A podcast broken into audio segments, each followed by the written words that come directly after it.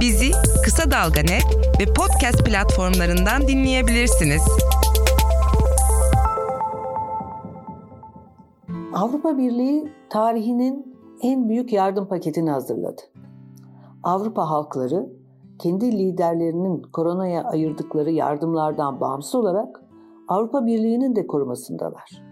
İşsizlik, yoksunluk düşünmeden sadece sağlıklarına bakıp huzurla uyuyabilirler. Dünyanın başka hiçbir bölgesinde, hiçbir ülkesinde halklar bu denli koruma ve güvence altında değil. Parçalanıyor diye bakılan Avrupa Birliği neler yapabiliyor bir bakalım.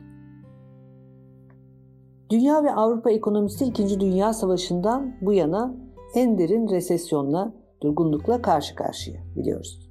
Devletler ani, ağır, ucu açık bir ekonomik şoka girdiler. Medeni ülkeler pandemi teşhisinin ekonomik yüzü, yükünü azaltmak amacıyla hemen çalışanlara e, ek bütçeler açıkladılar. Merkel 70, Amerika 100, Kanada 300 derken 500 milyar euro ile Macron dünyanın en sosyal devletinin hala batsa dahi Fransa olacağını haykırdı. İşte tükendi parçalanıyor işi bitti dediğimiz Avrupa Birliği şoku hafifletebilmek için tek bir yürek verdi ve kriz kadar ani, yüklü ve ucu açık dev asa bir kurtarma paketi yaratıverdi. Yarım trilyon eurodan fazla. Tam 540 milyar euro. Sadece ve sadece korona ile savaşa şu anda yaşanmakta olan dramlara yönelik yani yaraları sarma paketi. Bu acil planı o bürokrasi devi ne zaman, nasıl düşündü, hazırladı, oyladı, kabul etti. Para nereden bulunacak? Geçen haftanın bu şaşırtıcı ve gözlerden oldukça kaçan dev planının perdesini biraz aralayalım. Avrupa Birliği'nde kararlar haftalar aylar süren çalışmalar gerektirir. Önce fikir üstünde çalışılır, ee, evetçiler, hayırcılar vardır her zaman müzakere ederler. Ele alınmalı mı, alınmamalı mı oylanır. Evet çıkarsa yine çalışılır, yine müzakereler. Haftalar belki aylar sonra bir paper üzerinde anlaşılır. İlgili bakanlara teslim edilir. Bakanlar bütün dev kadrosuyla Brüksel'e taşınırlar. Son makyajlar yapılır. Nihayet siyasiler oylamak üzere toplanır idi. Geçen hafta hiç böyle olmadı. Geçtiğimiz salı Avrupa Birliği'nin Eurozon Maliye Bakanları toplandı. 3 gün 3 gece diyebiliriz. Çünkü her seans 16 saat çalıştılar. Perşembe akşamı da kararlar alındı, sonra da açıklandı. Bakanların ardında yine danışmanları, danışmanların yardımcıları, özel kalemler, asistanlar, uzmanlar gibi bir ordu vardı. Ama bu sefer bu 19'u bakan ve ekipleri hep birlikte ve karşılıklı çalıştılar. Yani bakanlar son anda katılmadı. Baştan beri birlikte çalıştılar. Maskesiz, çekincesiz, çözüm odaklı, ortak çıkar için. Gerçekten birlik için. Fransa ve Almanya Maliye Bakanları yani Bruno Le Maire ve Olaf e, Scholz toplantı öncesi bir çağrıda bulundular. Bu e, çalışacak olan e, Eurozon Maliye Bakanlarına. Büyük idealler içeren iddialı bir anlaşmaya varmak amacıyla sıra dışı yaratıcılık göstererek çıkış yolu bulmayız, bulmalıyız dediler. Kendini korona illeti karşısında yapayalnız gören en büyük e, yıkımı e, yaşamış olan İtalya'nın Başbakanı Giuseppe Conte de Avrupa Birliği'ne e, bir ekip ruhuyla düşünmeliyiz demişti. Anlaşılan bu ekip ruhu çağrısı Maliye Bakanların kulağında ve yüreğinde kalmış. Karar e, jet hızıyla sadece 3 günde alındı. E, evet ama başka bir ilk de bu toplantı için bu sefer kimse Brüksel'e gitmedi. Herkes yerinde kaldı.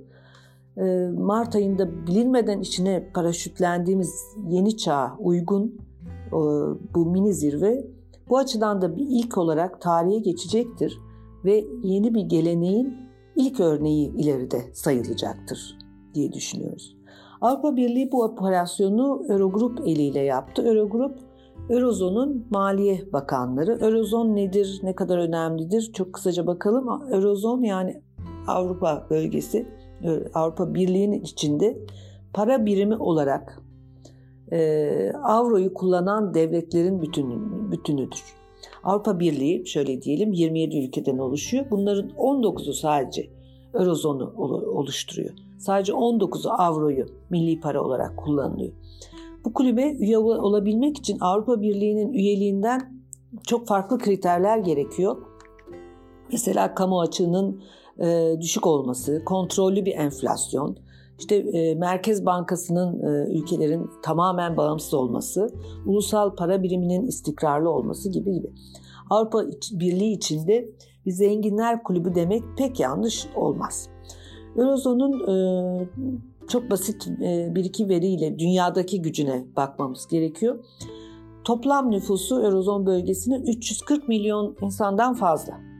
Dünya sıralamasında bu ne demektir? Çin, Hindistan ve Avrupa Amerika Birleşik Devletleri'nden sonra dördüncü sırada geliyor Eurozon. Gayri safi yurt içi hasıla toplamına bakarsak Avrupa Birliği ve Çin'den sonra e, geliyor. İşsizlik oranı burada tabii Çin ve Rusya gibi ülkeler veri vermedikleri için OECD'ye karşılaştırmayı e, en zengin kulüpler e, G7 içinde yapmak daha anlamlı olabilir. Orada da e, Kanada'dan sonra geliyor. Yani Kanada'da daha az iş, işsiz var. Eurozonda Avrupa Amerika Birleşik Devletleri'nden biraz daha fazla.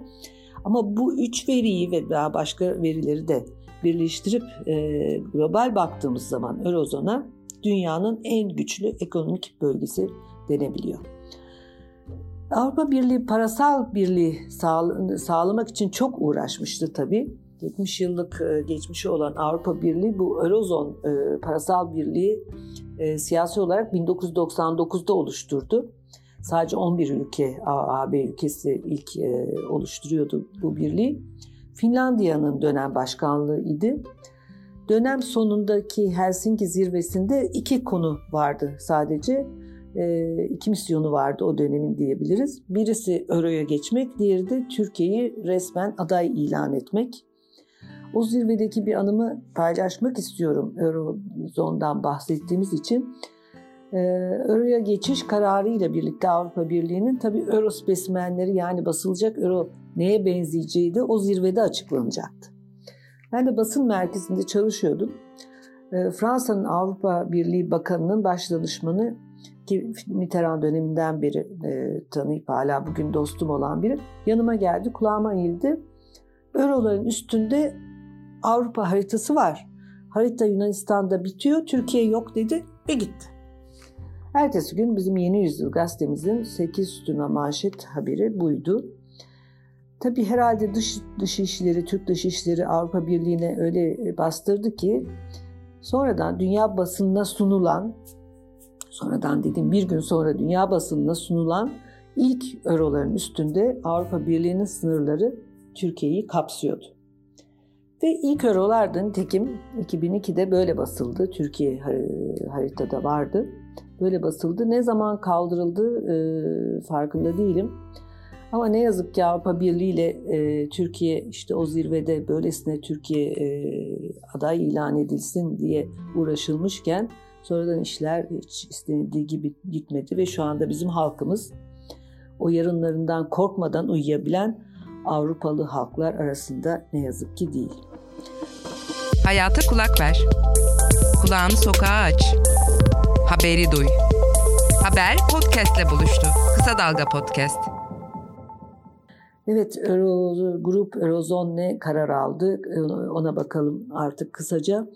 E, Maliye Bakanları tüm siyasi yönlendirmelerden kaçındılar. Pandeminin yarattığı bu ekonomik çöküntüyü nasıl telafi edebiliriz sadece buna baktılar. Ekonomik yaraları nasıl sarabiliriz diye kafa yordular.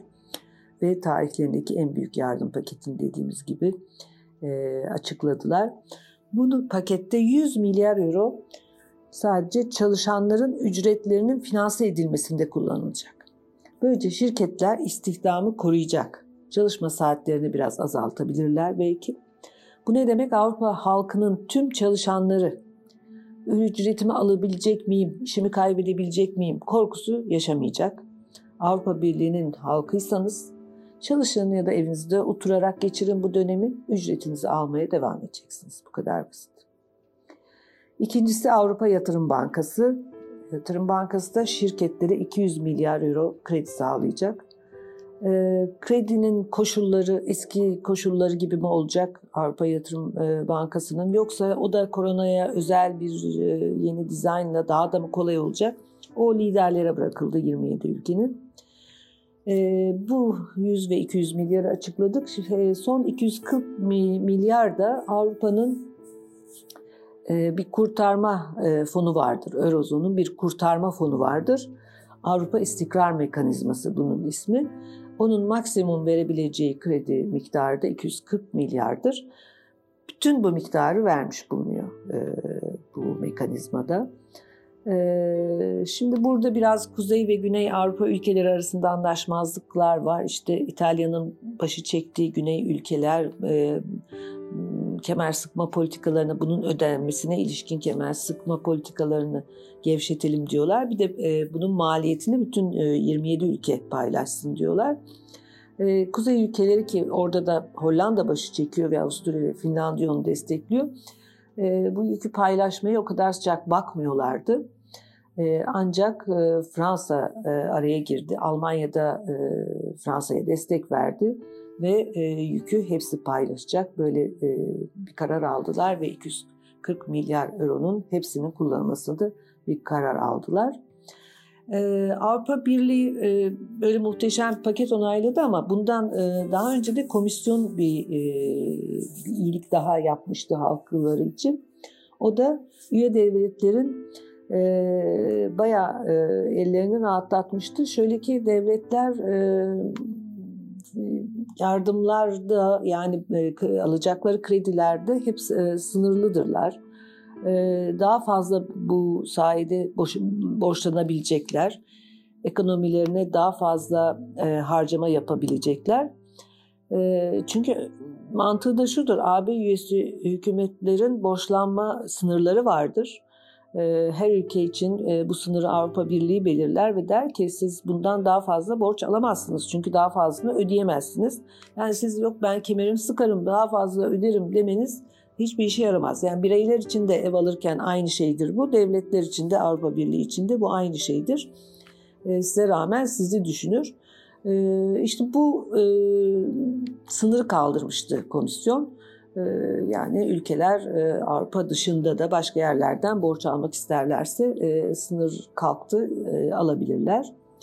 Bir de komisyon başkanı hanım von der Leyen 13 Mart'ta bir şey demişti. Korona krizinde üstümüze düşen her görevi yerine getireceğiz demişti. Bunların da boş vaatler olmadığını görüyoruz Avrupa Birliği'nde. Şimdi liderler çalışma anlaşacaklar. E, bu yardımları nasıl bir mekanizmayla destekleyecekleri konusunda. E, bu toplantının e, yani Eurogrup'un başkanı e, Portekiz'in Maliye Bakanı e, Mario Centeno yenilikçi finansal araçlar bulacağız dedi ve bu konunun e, 27'lere e, verildiğini söyledi toplantıda. Ee, bu finansman nasıl sağlanacak? Gene orada Fransa'nın e, önerisi en çok e, tartışılıyor ve kabul görüyor. 10 yıllık bir e, Eurobond hazırlama önerisi var Fransa'nın. Bakalım hatta adına bile korona bond diyorlar şimdilik. Böyle bir finansman mı yaratılacak göreceğiz. Evet 2010 yılında Yunanistan'ın borç kriziyle bölünmüştü ve kalıcı yara almıştı Avrupa Birliği'nin e, finansal e, kanadı diyelim. Ve koronanın en pik noktasında tarihinin en önemli ekonomik destek planını yaratıverdi. Ortak bir strateji yönetebilme kabiliyetini gösterdi Avrupa Birliği. Bu krizin üstünden gelebilecek mi? E, krizden güçlenerek çıkabileceğini düşünmek istiyoruz. Çünkü bu barıştan ve refahtan yana olan bütün dünyanın yararına olacaktır. Haber podcastle buluştu. Kısa Dalga yayında. Bizi Kısa Dalga Net ve podcast platformlarından dinleyebilirsiniz.